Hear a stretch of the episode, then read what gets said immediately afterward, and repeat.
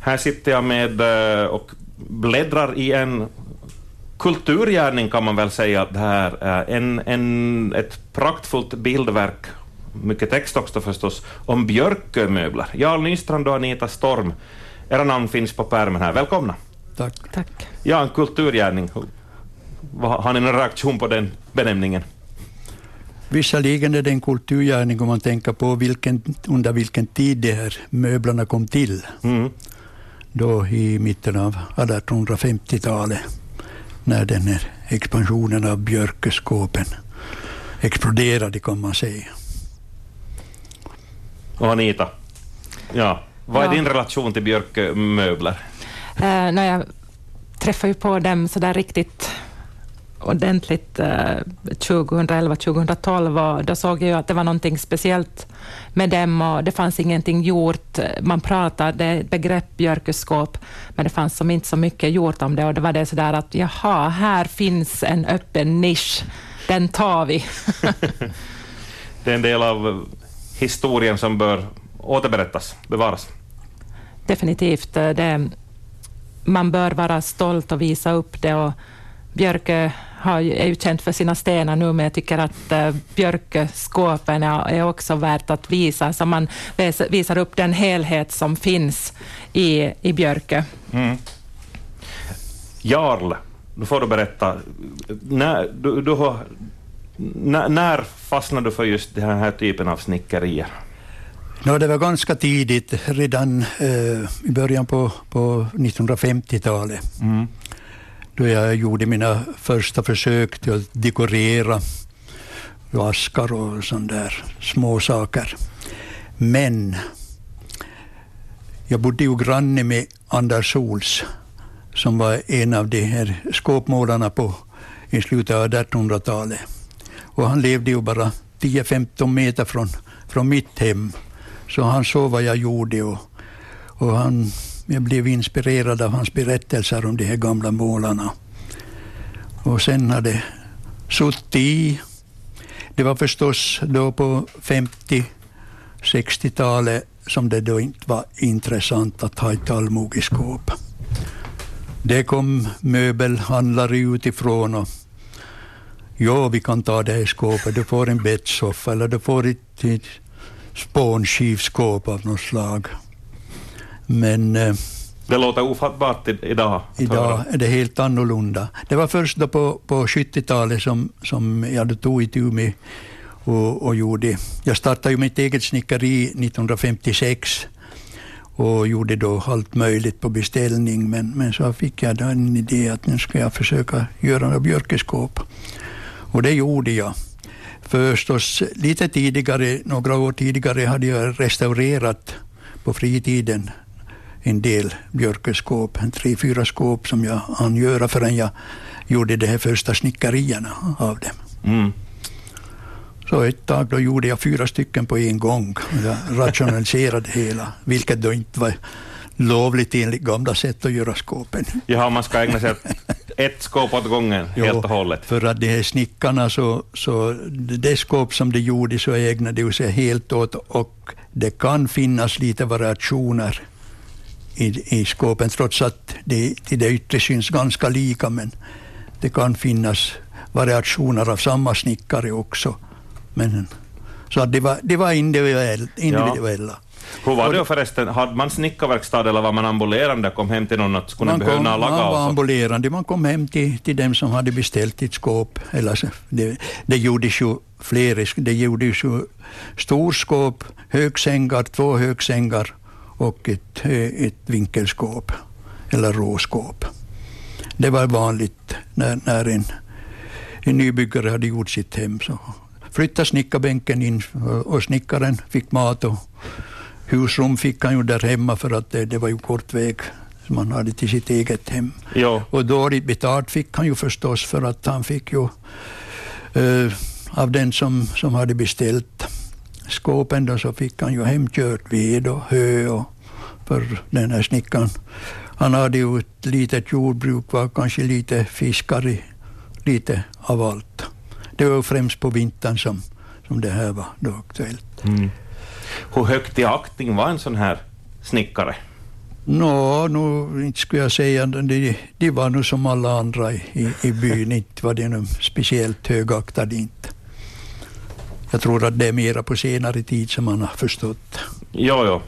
Snickarfärdighet och så konstnärligt öga, för det är ju det här målerierna som är mest ögonfallande väl med björkmöblerna? Nå är ju det att uh, de här målarna kom ju då alla på en gång på 1860, 70-talet, 80-talet som de kom utifrån. Det var ju ingen målare som då var från Björkö, utom den här Anders Sols, men han kom ju då på först på 1890-talet som lärling åt de här andra. Ja, ja. Men hur var det, alltså var det, det var skild snickare och skild målare? Skild snickare och skilda målare. Ja, ja. Nåja, en del av det här praktverket då, så är ju just en, en eh, dokumentation av uh, olika snickarmästare, ska man kalla det, jo. och deras olika stilar. Det är det. Det är ju då från hela skärgården, för att uh, björkeskåpen var ju ursprungligen, men så kom det också snickare från andra delar av skärgården och, och det hade ju då sin sin bild av ett storskåp och man ser ju tydligt vilka som är gjort på olika, i olika byar. Mm. Ska vi gå in lite på, på den här boken nu då? Hur har ni gått tillväga med det här arbetet och hur många år har det här projektet pågått fram till nu, resultatet som ligger här? Vi hade, vi hade första diskussionen i april eh, 2012 och då satt vi och diskuterade och såg såg framför oss att vi skulle kunna göra en dokumentation. Det var kanske inte ännu boken riktigt i det här formatet. Vi skrev en projektplan och sökte medel, skapade en arbetsgrupp. Och sen eh, började vi köra runt och eh, ja, vara hem hos människor och fotografera, drack kaffe, fotografera, drack kaffe. Så att eh, ja, vi har varit i många hem. Och vi är jätteglada att vi har fått komma in och se de här mästerverken i den miljö de finns nu. Det finns också jämförelser, för, för det finns bilder från 20-talet och så har vi tagit bilder i dagens läge, så man ser också hur, hur de är integrerade i, i hemmen idag i jämförelse med då. Mm. Var finns de här skåpen då? Hur många, uh, hur många av de här skåpen finns där ute i, i kärren så att säga? Har ni varit i stadsmiljöer också? Har folk tagit med sig när de har kanske flyttat in till lägenhet? Och, och det, har de, det har de gjort, men att eh, kanske 80 procent finns ännu kvar i, i Björkö mm. och eh, övriga delar av skärgården. Eller 75-80 procent, är det lite svårt att säga. Vi har nog dokumenterat, så jag vet ju precis var, var alla skåpen finns och vem som äger dem och vem som har gjort dem och en, en historia om varje skåp. Kommer aldrig att ske med någon IKEA-möblemang det här motsvarande? Det är intressant. Ja. Det finns ju sådana som är målade på 1880-talet och du skulle kunna tro att det är målat igår. Så, så att eh, de är ju fantastiska, de här färgerna och, och hur de har färgsatt och de ännu är helt gångbara i dagens läge. Ja, här står till exempel här har vi ett, skåp, ett hörnskåp av Viktor Alexander Nåls original färg. När, när var han verksam? Ja, det, är, det en av de sista målarna. Han var ja, en björkkonstnär och uh, var ju egentligen marinmålare, men han har dekorerat många, många skåp. Mm. Men det är ofta dekorationer ovanpå någon annans verk. Ja, just För vi har ju hittat skåp som då är dekorerade tre gånger. Ja. Vart efter någon ny modernare har dykt upp. och möblerna kanske har blivit nötta. Och så ja, No, hur, höga, hur högt i är det nu då hos de som äger de här skåpen? No, no, de behåller nog sina skåp idag, de som har dem. Ja. Förstås, det finns ju dödsbon som nu har folk ringt och, och frågat om jag vet någon som vill köpa ett, ett björkeskåp. Ja. Där, där det är dödsbo som då inte har några egentliga arvingar som, som vill ta mm. vara på dem är de, är de liksom, ska man säga, värdefulla? Vissa, på antikhandeln? Jo, visserligen. Nu är det gångbara nog far det direkt. Jo. Här kom jag på ett uppslag med en bild från... Finns det något årtal här? Vi ska se. Där är från 20-talet tror jag. Ja. Och här har hon rört sig lite så hon är genomskinlig här. Så står vid spisen. Lång slutartid på den kameran. Nåja, det finns massa vackra foton. Hur många skåp är det som ni har dokumenterat? Eh, Det är cirka 200. Ja. Det kanske är något skåp som är borta där också, Och så då biografier. över målare och Jo, och det är en tvåspråkig bok. Svenska och finska i samma, samma verk. Men sen då, själva hantverket har också dokumenterats. Så alla, vad olika detaljer heter och vilka verktyg som Mm. används och så vidare. Ja, det är ju också både måleri och, och snickeri. Det är allt från svinets urinblåsa till fågelvingar till eh, så, och hur de eh, då var och tog vara på lasten på ett fartyg som gick på grund där det fanns blå färg, så därför är blåa färgen rätt vanlig. Så att det är många sådana här saker som har inverkat på att det ser ut som det gör. Ja, man tager vad man haver. Det var mest eh, det som fascinerade mig när, när Anders Sols började berätta om hur man dekorerade de här skåpen, alltså eh, den här laseringen och då han pratade om urinblåsa av svin. Och det, det Jag råkar vara på samma, just det uppslaget faktiskt här. Ja. Så det, det var ju det som fascinerade mig att eh, jag skulle försöka göra någonting men svinblåsa fanns ju inte till hands så jag försökte med allt möjligt och kom då underfund med att en, en mycket tunn läderbit gjorde samma effekt och man blötte upp den ordentligt i vatten och sen, sen när då senare har jag använt eh, eh sämskinn som, som då är mjukare och har en, en struktur som påminner om, om urinblåsa. Mm.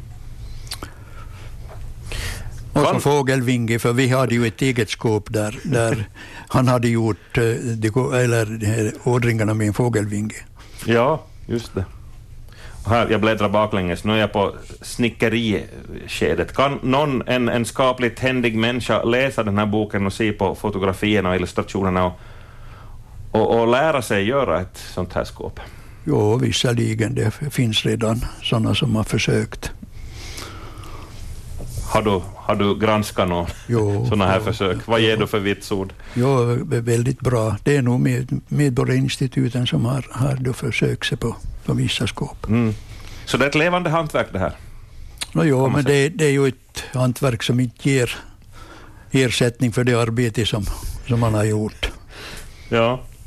Förutom att man kan vara nöjd över sin, Ja. sin, att man har lyckats med någonting, för det är ju verkligt att lyckas med ett björkeskåp och få alla de här flera hundra delarna ihopplockade till ett sånt här mästerverk. Så, och sen att måla det dessutom och få något sån här fina blommor på det. Ja, ja. Hörni, ni ska också vara nöjda med det här mästerverket, men det finns ju flera än ni två som har varit med om det här projektet. Nu får ni berätta. Det ehm, så att eh, Patricia Rodas och Dragos Alexandrescu, så de har tagit bilderna och det är ju ovärderligt att, att ha proffsfotografer som tar, för utan bilderna så skulle det ju inte vara något mästerverk, det här, den här boken. Eh, Sen är det Ulrika Öhman som har eh, gjort layouten, en eh, ung layoutare. Och sen har vi Julia Bäck som har gjort illustrationer, för det är ju A och O, för att vi har ju benämnt de här delarna som de heter i Björkö. Och eh, för att man ska kunna läsa ut vad, vad de här olika bildtexterna betyder så, så kanske man behöver bläddra tillbaka till de här illustrationerna och kolla upp vad är det egentligen vi pratar om nu. Mm. Fint. Hörni, vad är, hur, hur stor upplaga är den här första upplagan, om vi säger så? Det kan ju Kanske. kom, få tryckas upp på nytt, men 1500 så är det Tryggt nu. ja. Och ja, min, min amatörmässiga gissning är att den kommer nog att gå åt det här, för det här är ett sånt härligt bildverk bara att bläddra i, även om man inte ens man har inte ett skåp och man har en liksom tanke på att försöka köpa ett sånt åt sig, men det är en njutning för ögat att bara bläddra i den, och läsa. Och jag tänkte att, att utomlands borde den också kunna gå. Sverige. Det, det finns ju, I Lövånger finns det ju ett björkerum, så, och det finns runt om i Sverige en del av de här skåpen. Vi har ju också varit dit och fotograferat, för vi har ju gjort en rundresa i både Finland och, och Sverige. Och det finns säkert sådana som vi har inte hittat, för vi hade ett upprop i en tidning och, och fick en del svar. Så då begav vi oss ut på en skåpresa som de där antikhandlarna kanske har gjort tidigare, men vi gjorde lite tvärtom och försökte fånga in dem tillbaks.